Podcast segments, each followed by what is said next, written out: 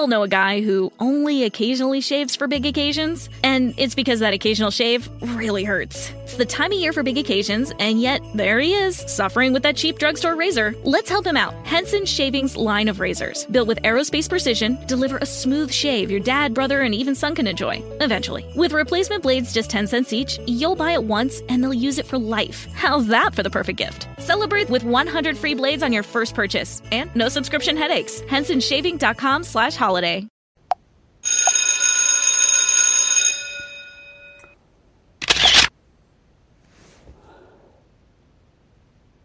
The mystery. The uh the mystery, a mystery. What is a mystery? Biblically, the way the Bible uses the term mystery usually refers to secret. Secret. I want to talk about this, and I want my listeners to listen very closely, very attentively, with your heart and with your mind. What I want to talk about, and this is of so much importance when it comes to the church on where they belong in the Bible and understanding what part of the Bible is guided toward the church today. Very important in this quick segment of Body of Christ Real Talk. Hello, everybody. This is Joseph Brownlee, your host of Body of Christ Real Talk. Real Talk for today. 13 minutes. It's going to be real fast many people, many believers that's in the church get con- so confused about the Bible when it comes to, to the end times and signs and wonders and miracles and different things like that. Many in the church are really confused about that. If you go to, to different denominational churches or if you belong to a church, and you listen to your pastor teach or your guest speaker or evangelist or whatever comes there, it will help you. The ones that listen to me, it would help you if you really do take down notes in certain verses and uh, books where where they're going to, and not only the books where they're started or what chapters they're reading out of or starting with, uh, follow along very closely if you're not doing this already. The references that they say go to. Go to the references. You know, write them down. If you are in a in a church, if you go to church, this will help you grow. This will help you uh, understand the Bible verse by verse. Follow the references the passage first. Whatever the pastor is teaching about, if he's using now, some passages they go to town over one hour or two hours on one verse, and that's that's no good. You can't learn too much from that. No one. You might think you are, but you're not, because the majority of it is fleshly and allegories and stuff like that.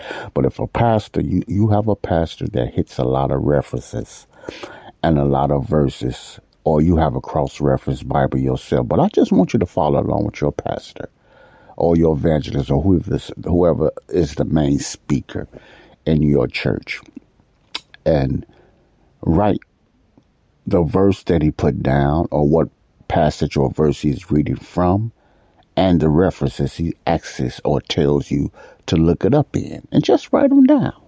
Just write those references and verses down, okay? Now, why am I saying this? When I started this sh- uh, today's show, I wasn't planning on going this route, but this just came to my heart. you know me, I just I just start talking and things just come out, you know. And uh, do that uh, because what I'm going to be doing in the next few shows, or asking you to do in the next few shows, is to help you to understand why there's so much confusion in the Bible and the majority of the time, it has to do with this Paul's letters, which is called the mystery, especially when it comes to end times, signs and wonders and stuff like that, healings and uh, different things like that, you know, or speaking in different languages, whatever like that. I'm not going to do no teaching on that. No, I'm kind of burnt out on that. I don't, it's not much I can tell you much on that. But what I want you to understand is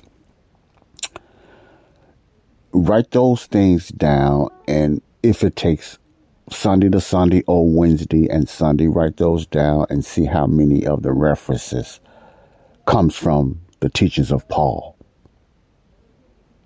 very important. This, uh, the right and see and do that and see how many references is going to relate to uh, Paul's letters. That's very important. I'm, I'm going to do this for the reason I'm going to walk you through and try to help uh, my listeners and whoever is listening to really try to understand and get a lot of confusion of what they know about the Bible when it's applying to yourselves you know, and stuff like that. It is very important because a lot of, a lot of, not a lot of that country, Ebonics about me. Uh, a lot of times, people are so confused about the word of God because they are not applying what God is meant for the church today to themselves. Point blank. The majority of the time, most believers are confused, even though they won't admit it. They think they're on the right track, but most uh, believers are prideful. They will not admit it. No believer likes to say that they are wrong or anything like that. You know, we just have that type of pride. It's called the flesh. uh, by doing these exercises, and they are exercises to help us to understand this. The reason I'm going this route because a lot of your misinformation now, all the word of God is true, but is it applied? Is it applied in the right administration or the right dispensation? Most of the time, no. Most of the time, no. Uh, most of the church is following the majority of the time, the four Gospels, Matthew, Mark, Luke, and John, and they tr- they try to follow that. Not saying they don't follow none of, or try to follow uh, none of Paul's letters, but they usually are more indwelled in Matthew, Mark, Luke, and John. At least that's what they get in a church, or a lot of times that's what their pastors or guest speakers uh, a lot of times teach out of. Uh, if it's not those, it's basically the Old Testament or it's the other books. And I'm not saying they don't preach out of Paul's book, but I can just almost guarantee you the majority of the churches do not Sunday by Sunday really teach us out of Paul's books unless give them the benefit of the doubt that they're doing some type of series on on a certain passage or any you know out of his book. So I'm giving the benefit of the doubt. I'm not saying they don't never. But the problem is, is when they do that, they still don't separate it from the other books. They look, they put it all together, you know, and it comes out still at the end of the message that Paul's message is no different than the four gospels or Peter's or James or anybody else's message. It still comes out that way, even though if you do what I say, you will notice that there is a difference. Now, this is something I just made up, but I think it will help because, first of all, most churches don't know about the mysteries of Paul. They don't know about Paul's, they know about Paul's letters, but they don't understand Paul's letters as being a hidden message. It's only revealed to him. Many believe that the same message was revealed to Peter and everybody else in the Gospels, and many churches do. I'm not going to say all, but many churches believe that consciously or unconsciously. You know, they just believe that because that's in that was built, that was in us. We was taught that way.